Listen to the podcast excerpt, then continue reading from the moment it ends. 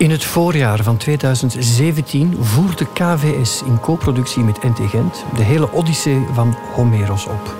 Meer dan 12.000 verzen. U hoort het goed, in een gloednieuwe vertaling van Patrick Lateur. Gebracht door 30 acteurs. Goed voor meer dan 26 uur theater. De voorstelling ging in première in KVS in Brussel en was te zien daarna in Groningen, Rotterdam, Antwerpen en Gent. Het epische verhaal, dat bijna 3000 jaar oud is, werd voor het eerst volledig opgevoerd in het Nederlands. Dit titanenwerk door al die fantastische acteurs willen wij nu met iedereen delen. Ook met u, die er misschien niet bij kon zijn. Daarom dus deze podcast.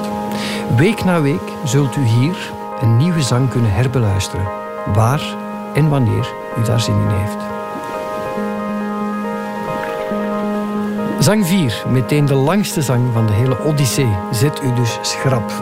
Om u een idee te geven ter vergelijking, zang 6 telt 330 versen, zang 4 bijna 850, langer dan een uur. We zijn in Sparta bij koning Menelaos. Daar komen Telemachos en Peisenor, die vertrokken zijn in Pylos bij Nestor, aan in de stad Lakedaimon of Sparta. Als ze daar aankomen is er een huwelijksfeest aan de gang. Hermione en Megapentes, kinderen van Helena en Menelaos, treden in het huwelijk. Opnieuw is de philoxenia een belangrijk thema. Telemachos wordt er als een vorst ontvangen. Hij wordt gewassen in het schitterende, roemrijke paleis van Menelaos. De wondermooie Helena, om wie de oorlog begon, komt de trap af en herkent Telemachos meteen. Eerst aan de handen, de voeten en dan pas aan de oogopslag. Dan vertelt Menelaos in een lang tussenstuk het verhaal van Proteus en Eidothea. En in dat verhaal vernemen we voor het eerst iets over Odysseus. Daarna, op het einde van de zang, keren we terug naar Ithaca. De vrijers komen erachter dat Telemachos vertrokken is om zijn vader te zoeken en besluiten hem op te wachten in een hinderlaag. Tot u spreekt Lucas de Wolf.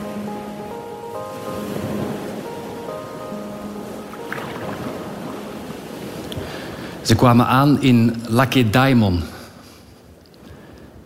Stad met vele kloven, diepgelegen plaatsen. En gingen naar het huis van Menelaos. Daar vonden zij de luisterrijke vorst, terwijl hij aan zijn talrijke verwanten in zijn paleis een bruiloftsmaal aanbood. Ter ere van zijn onberispelijke dochter Hermione en van zijn zoon. Zijn dochter had hij Neoptolemos, zoon van Achilles, die door Linis breekt, als bruid gestuurd. In Troje reeds had hij haar beloofd en dat bevestigd met een knik. Hun trouw werd nu voltrokken door de goden. Met paarden en met wagens zond hij haar naar de vermaarde stad der Myrmidonen, waarover Neoptolemos regeerde. Maar voor zijn zoon, de sterke Megapentes, die hij pas later kreeg bij een slavin, liet hij de dochter van Alector komen uit Sparta. Helena kreeg geen verder kroost meer na haar eerste kind, Hermione. Een lieflijke dochter, al even mooi als gouden Afrodite. Zo zaten daar de buren en verwanten van de roemrijke Menelaos vrolijk aan tafel in zijn groot en hoog paleis. Een goddelijke zanger in hun kring zong spelend op zijn citer. In het midden maakten twee duikelaars hun buitelingen zodra gezang en dans was ingezet. Intussen brachten held Telemachos en Nestors flinke zoon hun span tot staan bij de paleispoort. Menelaos' dienaar, de ijverige meester Eteonus, kwam buiten, zag hen en trok door het huis om het hoeder van het volk te melden. Zo kwam hij dicht bij Menelaos, sprak hem aan en hij gaf vleugels aan zijn woorden. Twee mannen, Menelaos, lieveling van Zeus, twee vreemdelingen wachten daar. Ze lijken op het kroost van grote Zeus. Wel, zeg me, moet ik nu een snelle paarden uitspannen of hij naar een ander doen vertrekken die een gast vrij kan ontvangen? Met grote ergernis sprak toen tot hem de blonde Menelaos. Eteonuis, zoon van Boethos, jij was voorheen geen dwaas, nu praat je onzin als een kind. Wij beiden hebben op de tocht naar huis toch vaak gegeten aan de gastentafel van anderen en hoopten steeds dat Zeus ons sparen zou voor leed in later tijd. Nee, span de paarden van de gasten uit en breng hen binnen, dat ze zich te goed doen. Zo sprak hij. Eteonuis snelde ijlings door het paleis en riep de andere bedrijvige bedienden hem te volgen. Ze namen eerst van de bezweten paarden het juk weg, bonden aan de ruif vast en wierpen hun een mengsel voor van spelt en blanke gerst. De wagen werd met dissel tegen de witte binnenmuur gezet. De gasten werden in het goddelijk paleis geleid. En vol verbazing keken ze rond in het paleis van deze vorst, Zeus, lieveling. Over het hoge huis van de roemrijke Menelaos lag een glans als van de zon of van de maan. Hun ogen hadden zij de kost gegeven. Ze zetten zich in glanzend gladde kuipen en kregen daar een bad van de slavinnen die hun een wasbeurt gaven en henzelfde met olie. En daarna wierpen zij ook een wollen mantel en een gieten om.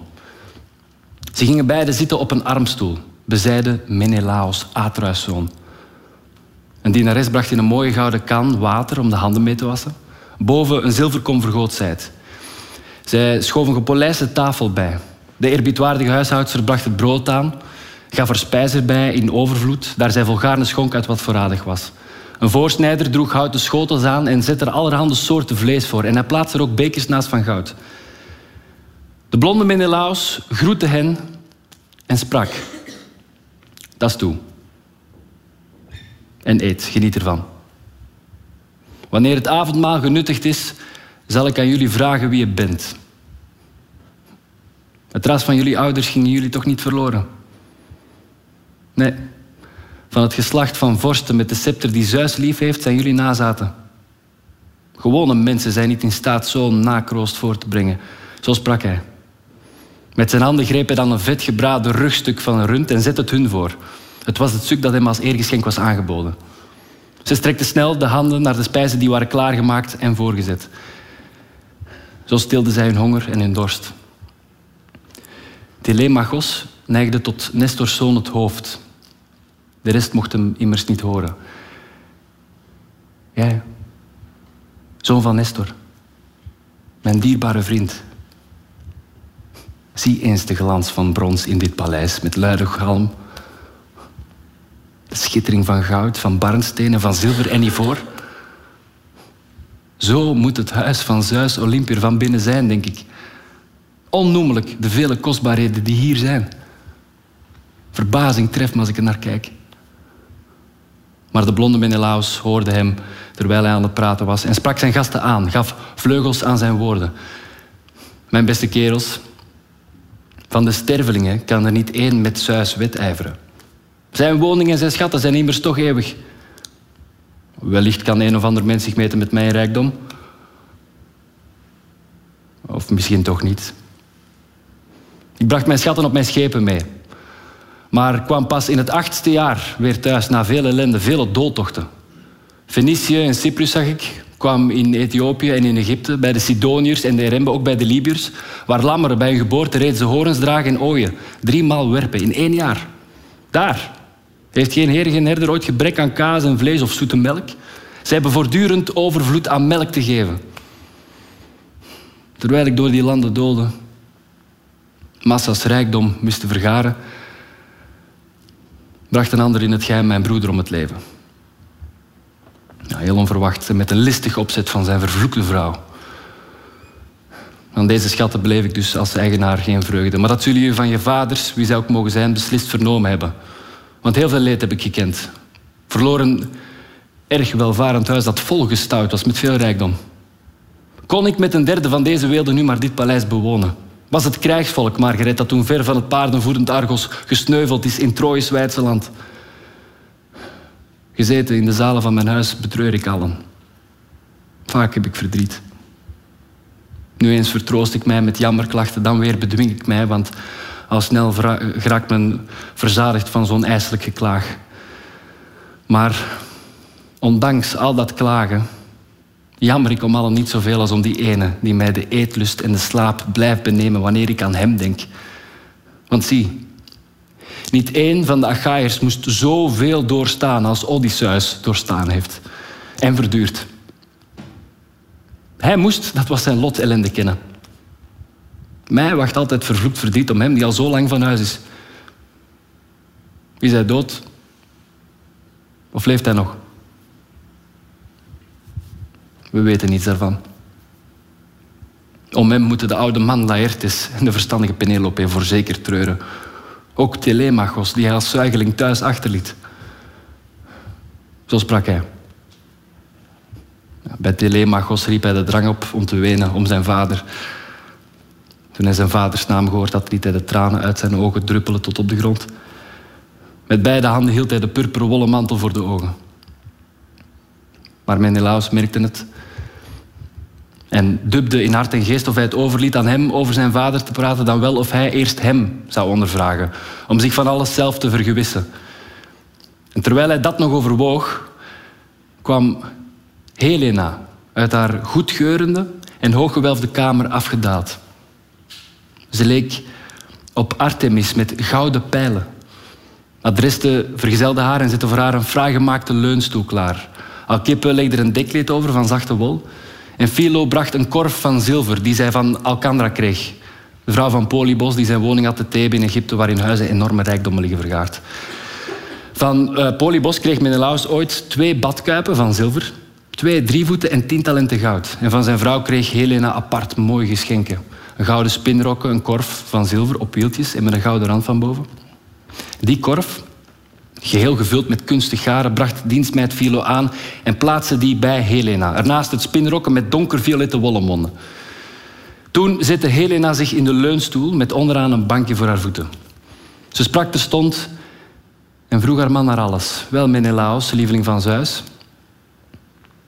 Is ons nu al bekend wie deze mannen naar eigen zeggen zijn die in ons huis gekomen zijn?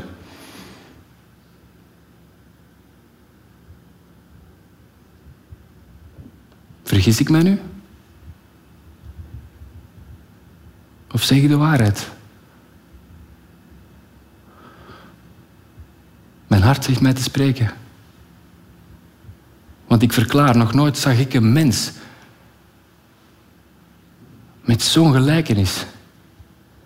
Nog man, nog vrouw, als die man op Telemachos gelijkt. De zoon van Odysseus, de trotse held die hij als zuigeling thuis achterliet toen de Achaïers onder Trojes muren verschenen, vastbesloten, driest te vechten om mijnentwil. Ik, schaamteloze vrouw. Haar antwoordde de blonde Menelaos. Vrouw, nu jij dat vermoeden zo uitspreekt, zie ook ik het zo. Zo waren toch de voeten van Odysseus? Zijn handen waren zo. Zijn oogopslag, zijn hoofd en ook zijn haar.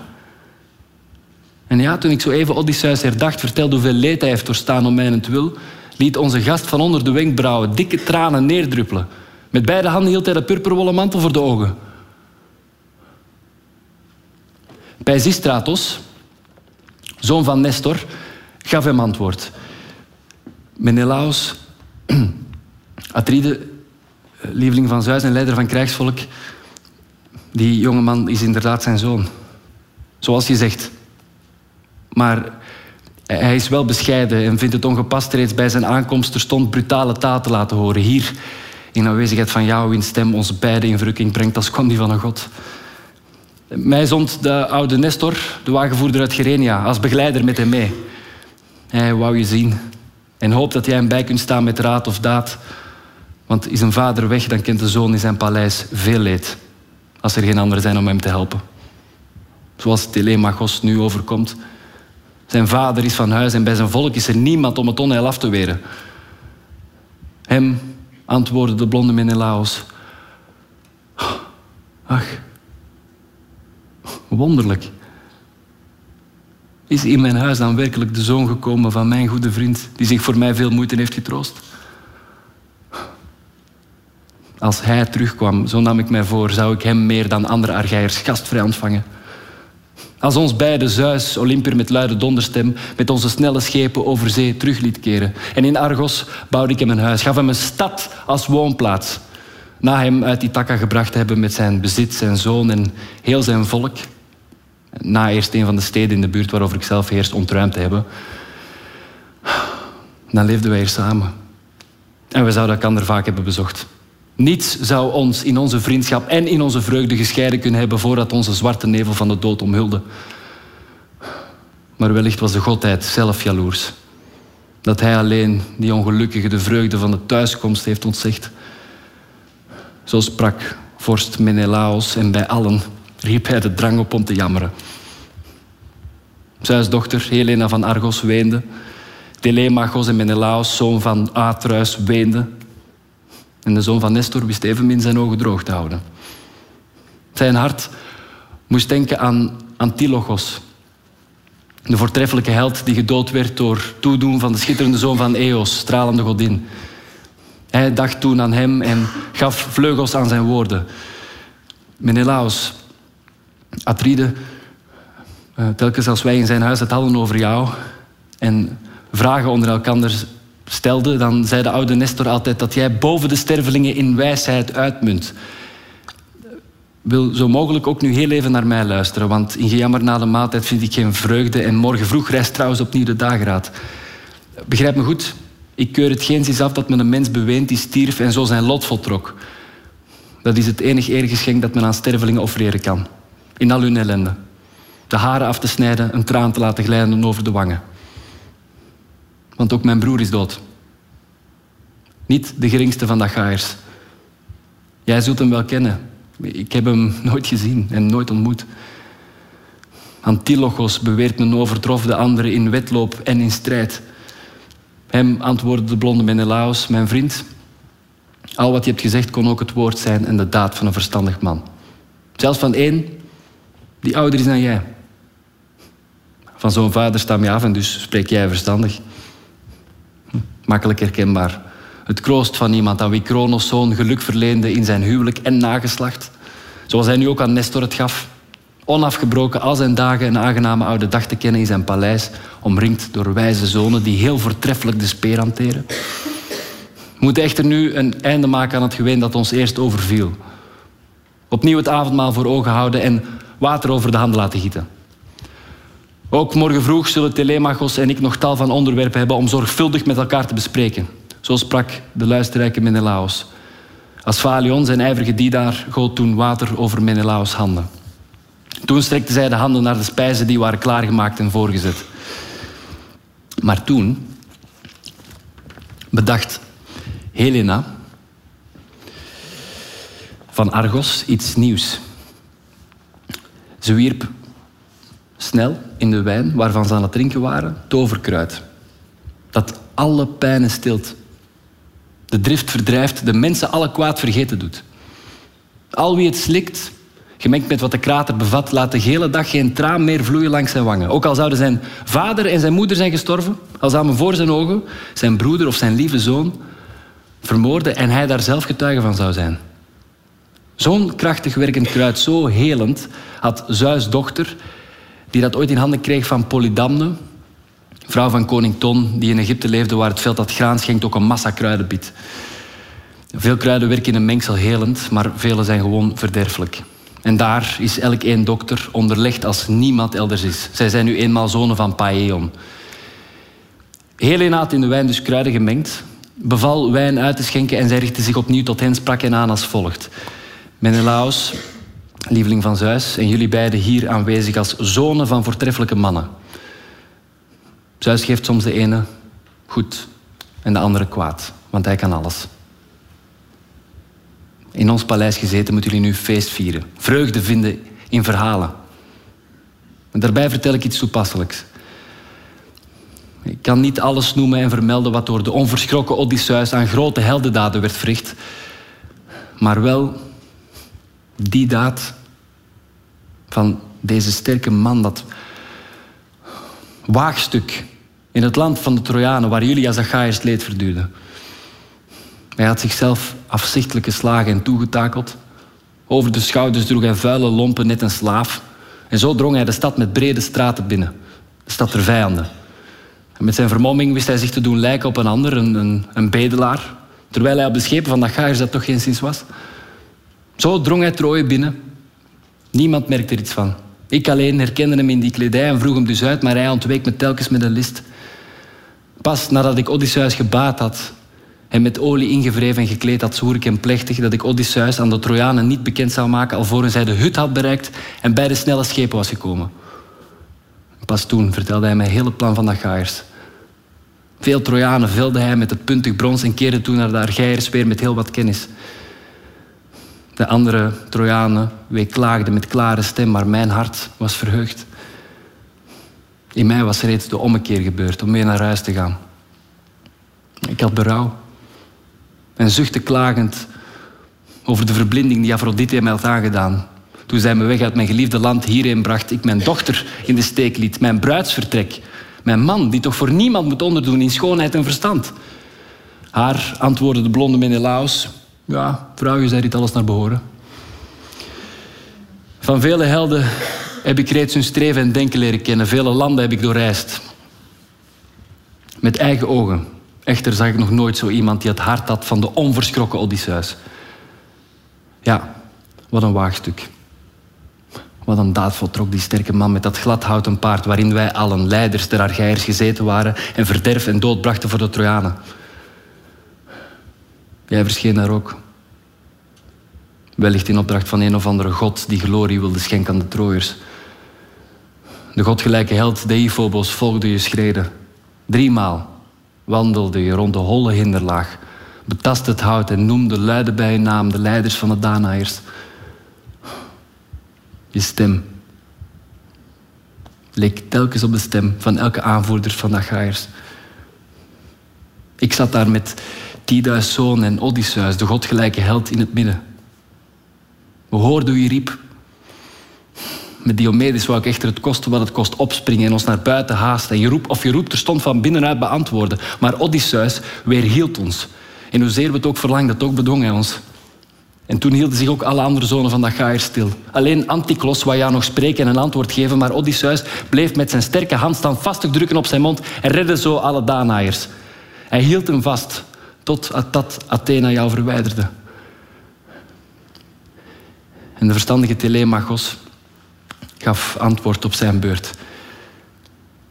Menelaos, Atride, lieveling van Zeus en leider van krijgsvolk. Ja. Het is des te droeviger dat hem zoiets niet van zijn droevig lot vrijwaren kon. Zelfs niet, al was het hart in hem van ijzer. Maar kom aan, breng ons nu maar naar bed. We kunnen dan gaan slapen en ons verkwikken door een zoete slaap. Zo sprak hij. Helena van Argos vroeg aan haar bediende onder de portiek de bedden aan te brengen. Er mooie dekens van purperkleur bovenop te leggen. Daarover ook wat dekleden te spreiden. Er wollen mantels op te leggen om zich in te wikkelen. De dienaressen verlieten fakkels in de hand te zalen en spreidden de twee bedden. Een heraut bracht de gasten buiten en ze legden zich te slapen in de voorhal van het huis. Held Telemachos en Nestors zoon. Maar Atreus' zoon lag hoog in zijn paleis teruggetrokken. Aan zijn zijde lag zijn echtgenote, Helena met lang gewaad. De stralende onder de vrouwen. Zodra de dageraad met roze vingers vroeg in de morgen oprees, stond de held, geducht omwille van zijn oorlogskreet, uit bed op. Menelaus kleedde zich, hing ook zijn puntig zwaard over de schouders en om de blanke voeten bond hij zich zijn prachtige sandalen. Uiterlijk gelijk een god kwam hij de kamer uit. En nam zijn plaats in naast Telemachos en zo verwoordde hij wat hij toen voelde. Wat voor een noodzaak bracht jou hier naartoe? Over de brede ruggen van de zee tot in het goddelijke Lakedaimon, Telemachos. Belangen van je volk? Of die van jou? Vertel me dat naar waarheid. En de verstandige Telemachos gaf antwoord op zijn beurt. Menelaos, Atride, lieveling van Zeus en leider van krijgsvolk. Ja, ik kwam vol hoop dat jij wat nieuws over mijn vader kunt verstrekken. Mijn huis wordt heel verbrast. Mijn vijen velden vergaan en mijn paleis steekt over vol vijandig volk. Zij slachten steeds opnieuw mijn dicht opeengedrongen schapen, kudden met waggelende gangen, krome horens. Grof is de arrogantie waarmee, waarmee zij nu dingen naar mijn moeders hand. Daarom kom ik tot jou, als smekeling, vol hoop dat jij me van zijn droevig onheil vertellen wilt, mocht jij het met eigen ogen echter hebben meegemaakt of het relaas ervan vernomen van een ander zwerver. Zijn moeder bracht hem voor het ongeluk ter wereld als geen ander. Zwak niets af uit schroom voor mij, of enig medelijden. Nee, zeg me eerlijk wat je zelf te zien kreeg. Indien de flinke Odysseus mijn vader jou ooit een woord beloofde of een daad dat ook gedaan heeft in het land van de Troje, waar jullie Zacharias leed verduurde, ik smeek je, roep het je nu voor de geest en mij vertel je maar de volle waarheid. Met grote ergernis sprak toen tot hem de blonde Menelaos. Ach, Vreselijk. Als lafaard willen zij het bed beslapen voor waarvan zulk een onversaagde held. Zoals wanneer een hinde haar onlangs geboren jongen die nog zuigen neerlegt diep in het leger van een sterke leeuw. Zij zoekt in bergkloven en dalen rijk aan gras naar voedsel, maar dan komt de leeuw zijn leger binnen en bezorgt de jongen en hun moeder een afgrijselijk lot. Zo zal ook Odysseus ook hun ooit een afgrijselijk lot bezorgen. Ach, vader Zeus, Athena en Apollo, ik wens dat hij zo krachtig was als toen hij op het schitterend gebouwde Lesbos opstond en in een wedstrijd worstelde met Philomeleides, met geweld hem op de grond wierp en het hele leger van de Gaiërs daarmee verblijd. Mocht Odysseus zo sterk de strijd aangaan met deze vrijers, allen wachten dan een snelle dood en een bitter huwelijk. Nu, wat jouw vraag en jouw verzoek betreft, ik zal die niet ontwijken door iets anders te zeggen. Nee, ik zal je niet misleiden. Maar wat de oude man die in de zee verblijft naar waarheid heeft verteld, daarvan zal ik geen woord voor jou verbergen of verhelen. De goden hielden mij nog in Egypte vast. Ondanks mijn verlangen thuis te komen. Omdat ik hun geen hecatombe had gebracht die zij zich wel gevallen laten. Ja, de goden willen steeds dat hun geboden herinnerd worden. Voor Egyptes kust ligt in de luidbruisende zee een eiland met name Faros. Op een afstand even ver als een holschip aflegt op één dag wanneer een schelle wind van achter blaast. Hm. Een haven met een goede ankerplaats is er te vinden, van waar men in zee vol symmetrie gebouwde schepen trekt nadat men donker water heeft geput. Daar hielden zij mij twintig dagen vast. Nooit stak er een wind op die er zeewaarts blaast en die de schepen begeleidt en stuurt over de brede ruggen van de zee. Nu waren alle proviand verbruikt, de moed van mijn gezellen opgegeven, indien niet één der mij gered had. Hij dood, ja, had medelijden. Dochter van Proteus, sterke grijsaard van de zee. Haar hart beroerde ik het meest van al. Ze kwam me tegemoet toen ik daar eenzaam rondtolde, ver verwijderd van mijn makkers die steeds de kust afliepen om te vissen met kromme haken. Honger was hun maag en kwelling. Zij kwam dicht bij mij en sprak. Ach, vreemdeling, ben jij nu echt zo dwaas en dom of geef je uit jezelf de moed op? Beleef je dan plezier aan leed en lijden? Je zit al zo lang op dit eiland vast. Een uitweg kun je uit niet bedenken. De moed van je gezel neemt steeds af. Zo sprak ze. En als antwoord gaf ik haar, wie van de God u ook bent, ik wil u duidelijk verklaren dat ik hier niet opgehouden word uit eigen wil. Ik moet wel tegen de onsterfelijke die huizen in het wijdse hemelruim gezondigd hebben. Maar zegt u me dan, want God weet alles, wie me kluistert. Wie door onsterfelijke mijn tocht verhindert. Vertel me ook hoe ik behouden thuis kan komen over zee, het visrijk diep. Zo sprak ik. En terstond gaf zij me antwoord, de schitterende onder de godinnen. Akkoord. Nu zal ik jou dat onomwonden vertellen, vreemdeling. Hier komt wel vaak de oude man die in de zee verblijft en onfeilbaar spreekt. Onsterfelijke Proteus, afkomstig uit Egypte. Van Poseidon, die zij de dienaar kent van elke zee diepte. Hij heeft mij verwekt. Hij is mijn vader, zo beweert men. Als je hem vanuit een hinderlaag te pakken krijgt, ligt hij jou zeker in over de weg, zijn lengte en hoe je behouden thuis kan komen over zee het visrijk diep. En hij zegt je zeker, lieveling van Zeus, als je dat wil, wat er sinds jouw vertrek op deze lastige en lange tocht aan kwaads en goeds gebeurde in jouw huis. Zo sprak ze. En als antwoord gaf ik haar, maar wijst u me dan nu een wijze aan hoe ik deze goddelijke oude man te pakken krijg, alvorens hij me ziet, bemerkt en mij ontwijkt. Want moeilijk valt een God te vangen door een sterveling. Zo sprak ik en terstond gaf zij me antwoord, de schitterende onder de godinnen. Akkoord, nu zal ik jou dat onomwonden vertellen, vreemdeling. Wanneer de zon het midden van de hemel heeft bereikt, komt steeds de oude man die in de zee verblijft en onfeilbaar spreekt het water uit. Verborgen in de duistering der zee die, ademt door de, die rimpelt door de adem van de wester. Aan land gekomen legt hij zich te rust in een gewelfde grot. Er duiken robben op uit het grijze water, kinderen der mooie dochter van de grijze zee, en slapen bijeen rond hem. Rondom verbreiden ze de scherpe geuren uit het zilte diep. Ik breng je daar, zodra de dageraad oprijst, en leg je in de rij van robben. Jij moet met zorg een drietal makkers kiezen uit heel je vloot, met sterke roeibanken, de dapperste. Ik zal je alle listen en trucs vertellen van jou, de man. Hij monstert eerst zijn robben en hij telt ze. Als hij ze alle zagen op zijn vingers geteld heeft, legt hij zich ertussenin, zoals een herder bij zijn kudde schapen. En zodra jullie bemerken dat hij neerligt, vertrouw dan op geweld en kracht. Hou hem daar stevig vast, ondanks zijn inspanning en worsteling om jullie te ontkomen.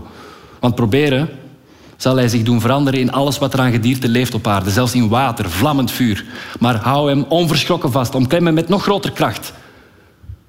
Pas wanneer hij jou finaal zelf vragen stelt in de gedaante waarin je hem aanvankelijk zag slapen, mijn held, laat dan de oude man maar los, stop elk geweld en vraag hem welke godheid jou achtervolgt en hoe je behouden thuis kan komen over zee het visrijk diep. Na deze woorden dook zij in de zee vol golven. Ik begaf me naar het strand waar onze vloot stond opgesteld.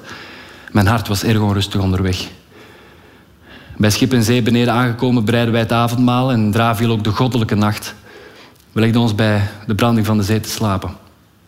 En zodra de dageraad met roze vingers vroeg in de morgen oprees, volgde ik het strand langs de zee met brede banen terwijl ik vurig tot de goden bad.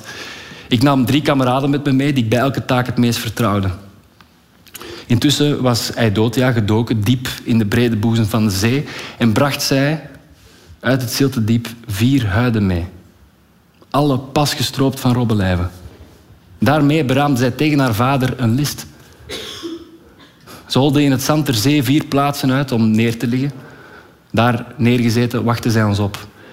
Wij waren reeds heel dicht bij haar en ze legde ons naast elkaar en wierp op elk van ons een robbenhuid. Maar die hinderlaag was daar voor ons een ware nachtmerrie geweest.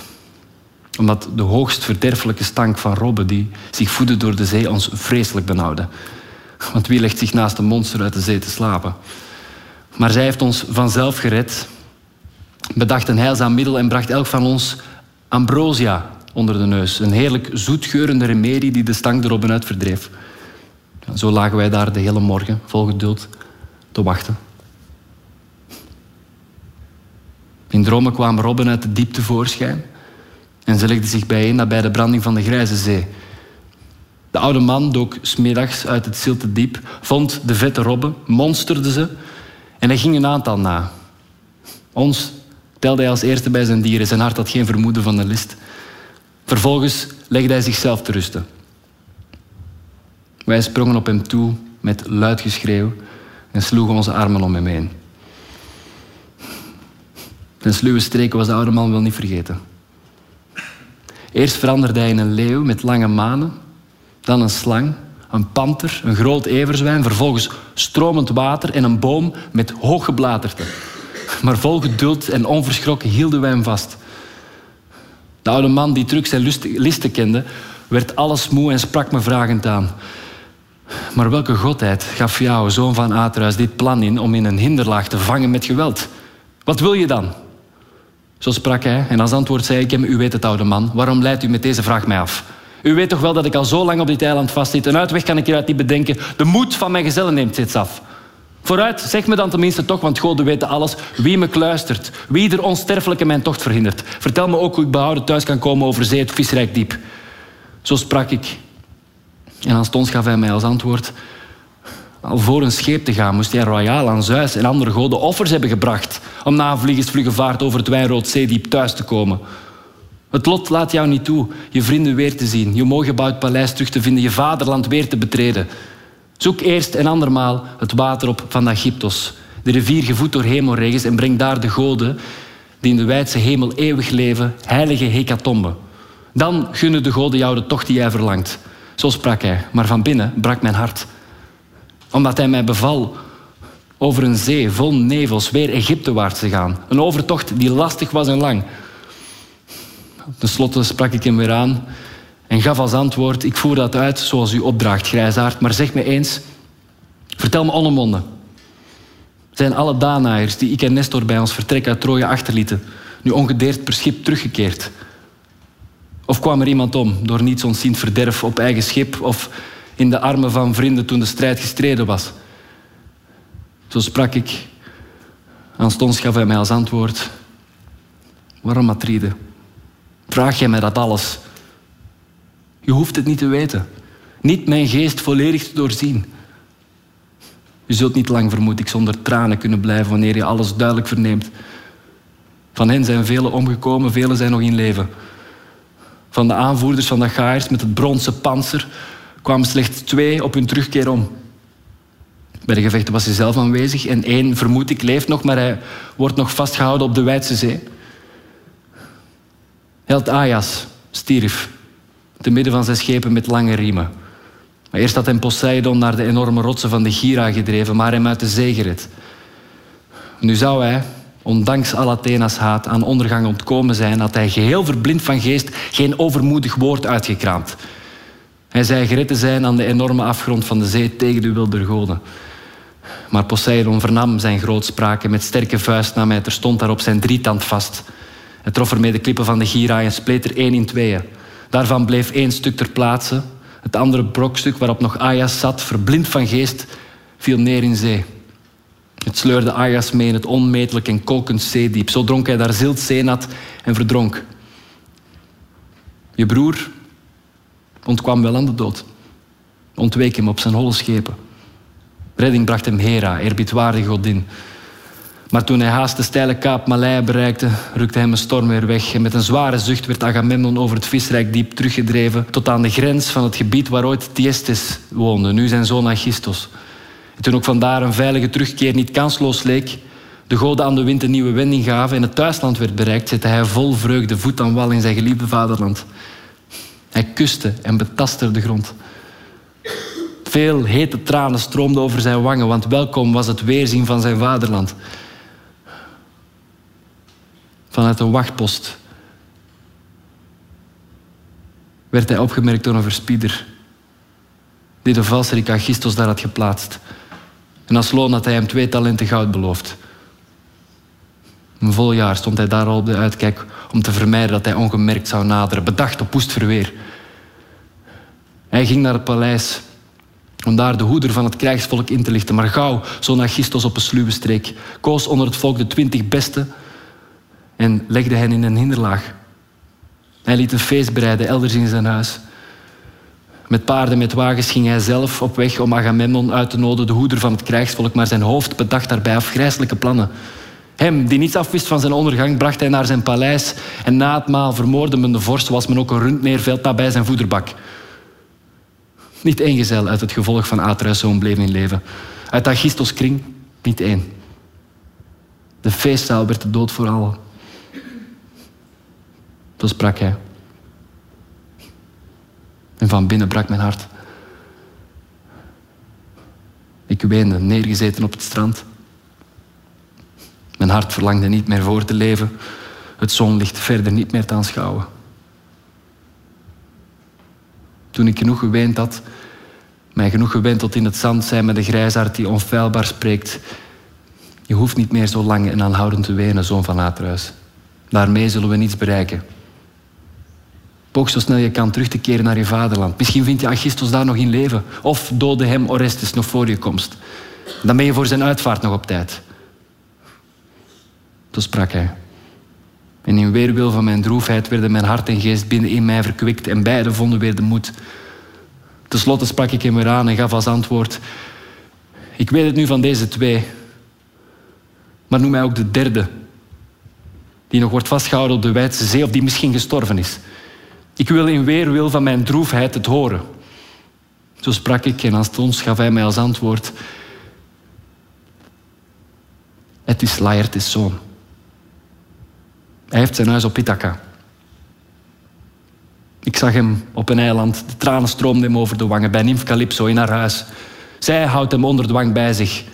En naar zijn land, zijn vaderland, kan hij niet meer terug, want schepen die van riemen zijn voorzien, bezit hij niet. Geen vrienden die hem voeren over de brede ruggen van de zee. Maar het is jou, Menelaos, lieveling van Zeus, door de goden niet beschikt te sterven in het paardenvoerend Argos en in je land je doodsuur te voltrekken. Nee. De onsterfelijke zenden jou ooit naar het uiteinde van onze wereld, de Elyseese velden, waar een held, de blonde Radamantis, zijn verblijf heeft, waar mensen een geriefelijk leven wacht. Geen sneeuw, geen zware storm, nooit regenweer. Okeanos zijn steeds de ademtocht van Zephyros met zijn sonor geruis die mensen koelte brengt. Jij bent de man van Helena en dus van Zeus, een schoonzoon. Na deze woorden dook hij in een zee vol golven.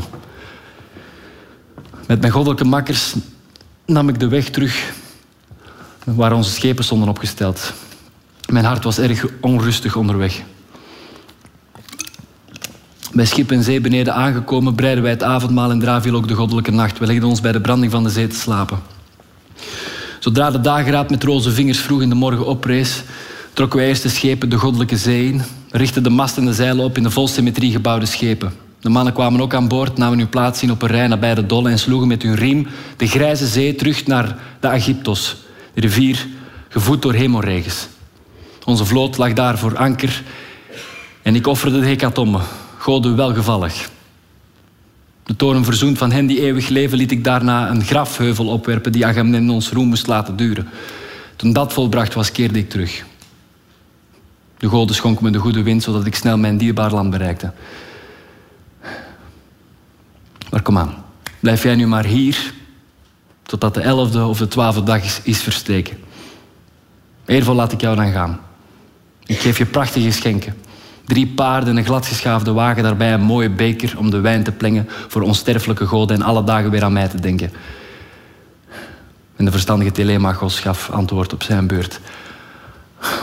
Ach, zoon van Atreus, hou me hier toch niet langer vast.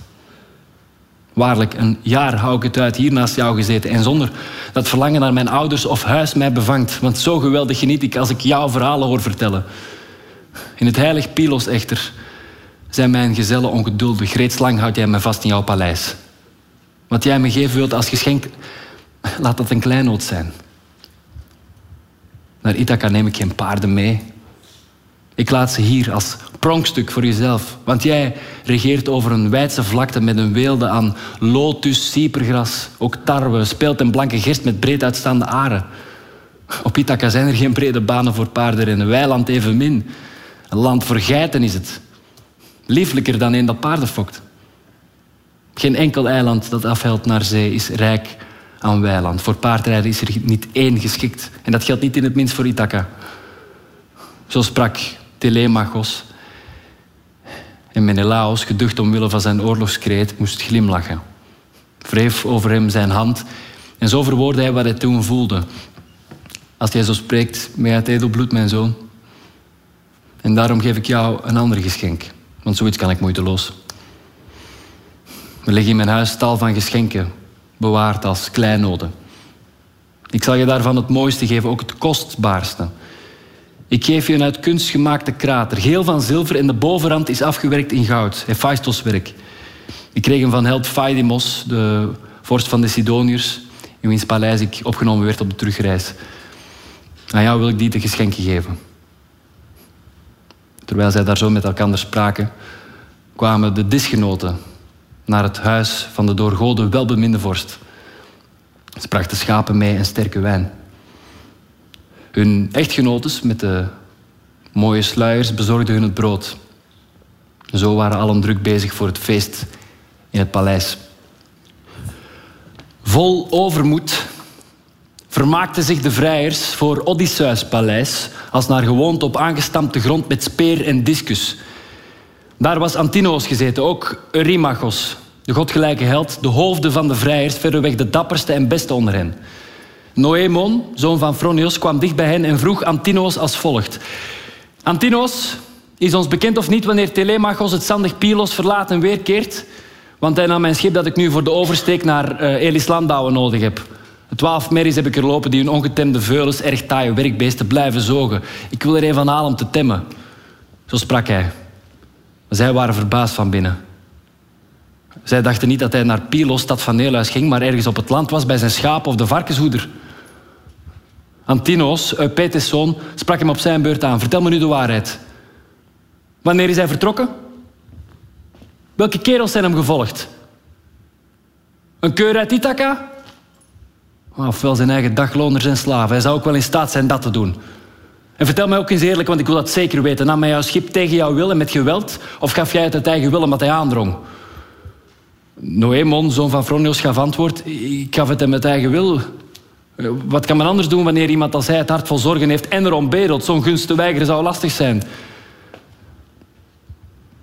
Na deze woorden keerde hij terug naar het huis van vader Fronios. Het trotse hart van de twee anderen ontstak in woede. Ze maakten aan de wedstrijd een einde. De vrijers moesten in een groep gaan zitten.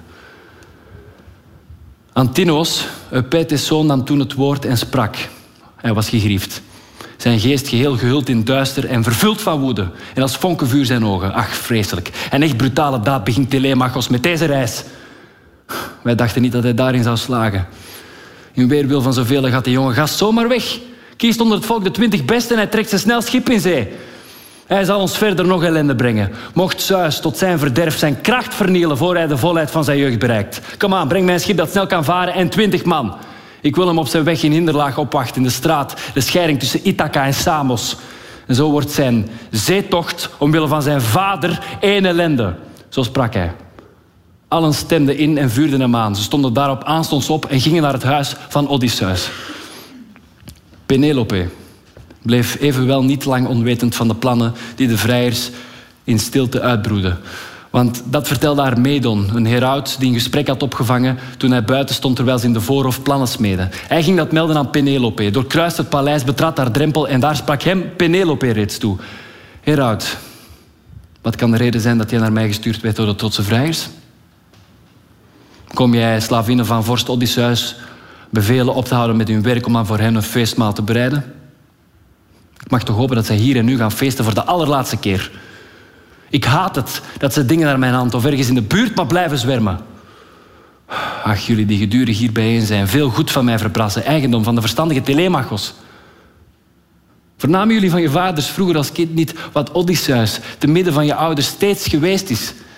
Dat Odysseus onder zijn volk nooit iemand onrecht heeft aangedaan in woord of daad. Bij goddelijke vorsten gewoonte, want voor de ene sterveling voelen ze haat, de andere zijn ze genegen.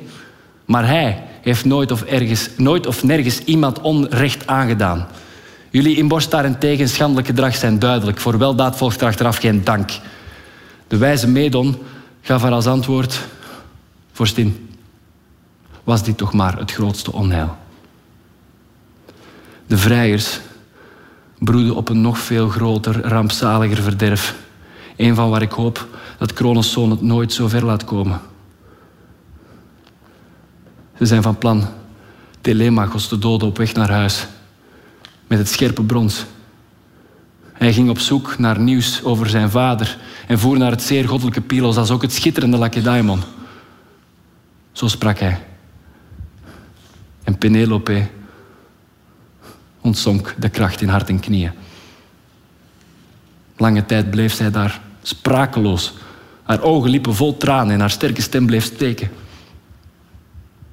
Ten slotte sprak zij hem weer aan en gaf als antwoord: Heraut, waarom ging mijn zoon toch op reis? Hij hoefde toch echt niet aan boord te gaan op snelvarende schepen die voor mannen als paarden van het zilte nat zijn voeren over de wijde zee? Of wil hij zelfs zijn naam niet bij de mensen achterlaten? De wijze Medon gaf er als antwoord: Ik weet niet of een God hem daartoe dwang. Of dat zijn eigen hart naar Pylos wou om nieuws te gaan over de terugkeer van Odysseus of over het doodslot dat mogelijk zijn vader overkwam. Na deze woorden keerde hij terug door het paleis van Odysseus. Een hartverscheurend verdriet beving Penelope.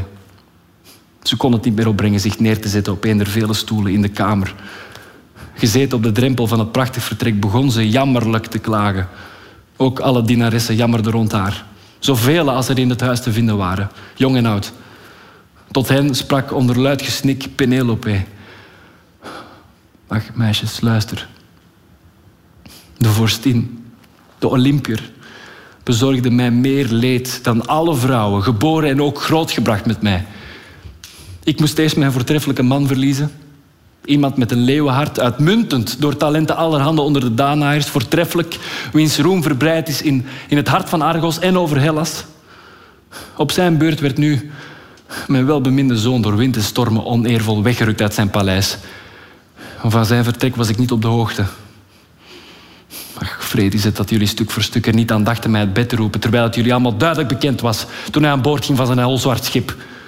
Had ik geweten dat hij deze tocht van plan was, dan was hij wel hier gebleven, of schoon hij vurig naar die tocht verlangde. Of hij liet hem achter, dood in huis. Maar iemand moet nu mijn slaaf ontbieden. De oude Dolios die ik bij mijn aankomst hier meekreeg van mijn vader... en die nu het rijke bond die mijn gaard verzorgt. Hij moet zo snel hij kan zich bij Laertes gaan zetten. En dit hem alles vertellen. Misschien bedenkt hij een of ander plan. Vertoont hij zich en klaagt hij bij zijn volk dat hij naar streeft zijn, zijn eigen ras te doden en dat van Odysseus, de goddelijke. De trouwe voedster Euryclea gaf haar als antwoord... Lieve vrouw van Odysseus, met onmeedogend brons mag u, mij laten, mag u mij doden of me in leven laten in uw huis. Geen woord verzwijg ik. Ja, ik wist dit alles. Ik gaf hem alles waar hij mij om vroeg. Brood, wijn die heerlijk smaakt.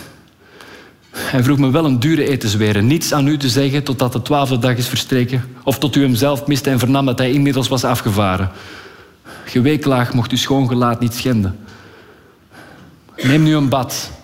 Doe mooie versgewassen kledij aan en ga met al uw dienaressen naar boven om te bidden tot Athena, dochter van Zeus, God die met de Achis zwaait. Misschien redt zij hem wel, zelfs van de dood. Bedroef niet een bedroefde oude man. Ik denk niet dat Laertes nageslacht zijn eigen vader was Arceisios gehaat wordt door de gelukzaligen. Er blijft wel iemand over die het hoogpaleis, de Vijenveld in de verre omgeving zal blijven besturen en beheren. Zo sprak voedster Euryclea. Deed de weeklacht van Penelope bedaren en liet haar ogen ophouden met wenen. Ze nam een bad, deed mooie vers gewassen kledij aan en ging met al haar dienaressen naar boven. Legde in een mand korrels van gerst en bad tot Athena. Verhoor me, onvermoeibare u, dochter van Zeus, God die met de Achis waait.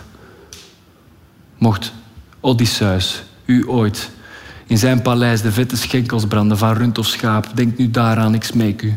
En red mijn lieve zoon Willem beschermen tegen vrijers in hun boze hoogmoed. Zo sprak ze. Slaakte nog een luide kreet en de godin verhoorde haar gebed. Maar in de schaduwrijke mannenzaal lawaaiden alle vrijers. Medig jong sprak in hun kring vol overmoed als volgt. Ik ben er zeker van dat de vorstin, begeerd door velen, ons haar huwelijk bereidt. Maar dat de dood haar lieve zoon te wachten staat, weet zij in het geheel niet. Zij menig één, maar niemand wist de toedracht. Antinoos sprak daarop tot de kring. Ach, dwazen, stak nu allemaal, allemaal gelijk dat overmoedig praten. Anders zouden we wel eens een binnen doorvertellen. Vooruit, wees stil, sta op, dan kunnen we het plan volvoeren dat ons allen aanstond. Zo sprak hij en koos onder het volk de twintig beste. Ze gingen naar de kust, naar hun snel schip. Eerst trokken ze het in het diepe water. Ze richtten in het zwart schip de masten en de zeilen op. Bevestigden de riemen in leren stroppen, alles naar behoren en heesen eindelijk het witte zeil op.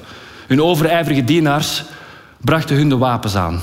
En toen meerde men het schip hoog op het strandwater en ging van boord. En daar aten ze en wachten tot de avond. De zeer verstandige Penelope lag onderwijl daar boven in haar kamer. Ze at niet, raakte voedsel aan nog drank. Maar rusteloos bleef zij zich afvragen of haar lieve zoon de dood ontkomen zou, of zou worden geveld door geweld van arrogante vrijers. Zoals een leeuw die alles overweegt, vol angst te midden van een horde jagers die hem omsingelden op sluwe wijze, zo overwoog Penelope alles. Een diepe slaap kwam over haar. Ze zeeg naar achter, al haar leden werden slap. Maar toen bedacht Athena, godin met fonkelende ogen, weer iets nieuws. Een schijnbeeld maakte zij, dat qua gedaante gelijkenis vertoonde met een vrouw, Iftime, dochter van dapper Icarios. Eumelos was met haar gehuwd in fraai was zijn huis gelegen. Zij zond haar naar het huis van Odysseus, de goddelijke, om Penelope, die al maar klagen en jammeren bleef, te vragen op te houden met geween, geweeklaag, lamentatie. Langs de riem gleed het trokbeeld in de kamer. Boven het hoofdeind bleef het staan en sprak. Je slaapt, Penelope. Het hart vol kommer. De goden met hun leven zonder zorgen verdragen jouw geween en droefheid niet. Want vast en zeker komt jouw zoon weer terug. Hij heeft de goden nimmer iets misdaan. Haar antwoordde de zeer verstandige Penelope, nabij de poort der dromen, verzonken in een zoete sluimering. Waarom toch, zuster? Kwam jij hierheen? Jij kwam voorheen niet dikwijls, want je woont erg ver weg van hier vandaan. Nu vraag jij mij met aandrang mijn geweeklaag te bedrukken. Het vele leed dat hart en geest benauwt. Ik moest eerst mijn voortreffelijke man verliezen. Iemand met een leeuwenhart, uitmuntend door talenten allerhande onder de Danaërs. Voortreffelijk, wiens roem verbreid is in het hart van Argos en over Hellas. En op zijn holzwart schip vertrok nu mijn welbeminde zoon, een kind nog, dat nog geen ervaring heeft met woord en daad. Nog meer dan om zijn vader, jammer ik om hem. Ik beef en ik sidder om hem dat hem iets overkomt, het zij op zee of in het land waarin hij is gegaan. Vele vijanden bramen tegen hem een aanslag. Ze verlangen hem te doden nog voor hij terug in zijn vaderland is. Het schemerige schijnbeeld gaf er als antwoord: Hou moed. Je hart moet echt niet al te bevreesd zijn. Hem geleidt een gids die zo sterk is dat alle mannen baden om haar bijstand. Want machtig en vermogend is zij, Pallas Athena. De godin heeft medelijden met jou in al je jammeren. Zij zond me nu naar hier om dat aan jou te zeggen. Haar antwoordde de zeer verstandige Penelope, maar als u dan werkelijk een godheid bent, de stem van een godin, vertel me dan ook, ik smeek u, over die andere rampzalige. Leeft hij nog? Ziet hij nog het zonlicht? Of is hij dood en reeds in Hades huis? Het schemerige schijnbeeld gaf er als antwoord of hij nu dood is of nog leeft. Van hem zal ik je niets uitvoerigs mededelen. Gebazel dat zo licht als lucht is, deugt niet. Zo sprak het. Langs de sluiting van de deur verdween het op de adem van de winden. Toen sprong de dochter van Icarios op uit haar slaap. Haar hart was verheugd omdat een duidelijke droom naar haar was gesneld in het diepste van de nacht. De vrijers gingen weer aan boord en voeren de waterwegen op. Het hart bedacht op dood en onheil voor Telemachos. Nu ligt er halfweg Samos, rijk aan kloven, en Ithaca in volle zee, een eiland. Niet groot, het rotsachtige Asteris. Het heeft twee havens veilig voor de schepen. Daar wachten zij hem op in hinderlaag.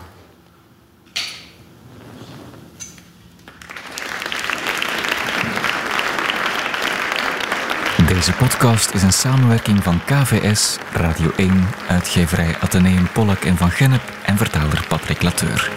In 24 afleveringen hoor je hier de volledige odyssee van Homeros, waar en wanneer jij dat wil. Meer informatie vind je ook via kvs.be en natuurlijk ook radio1.be.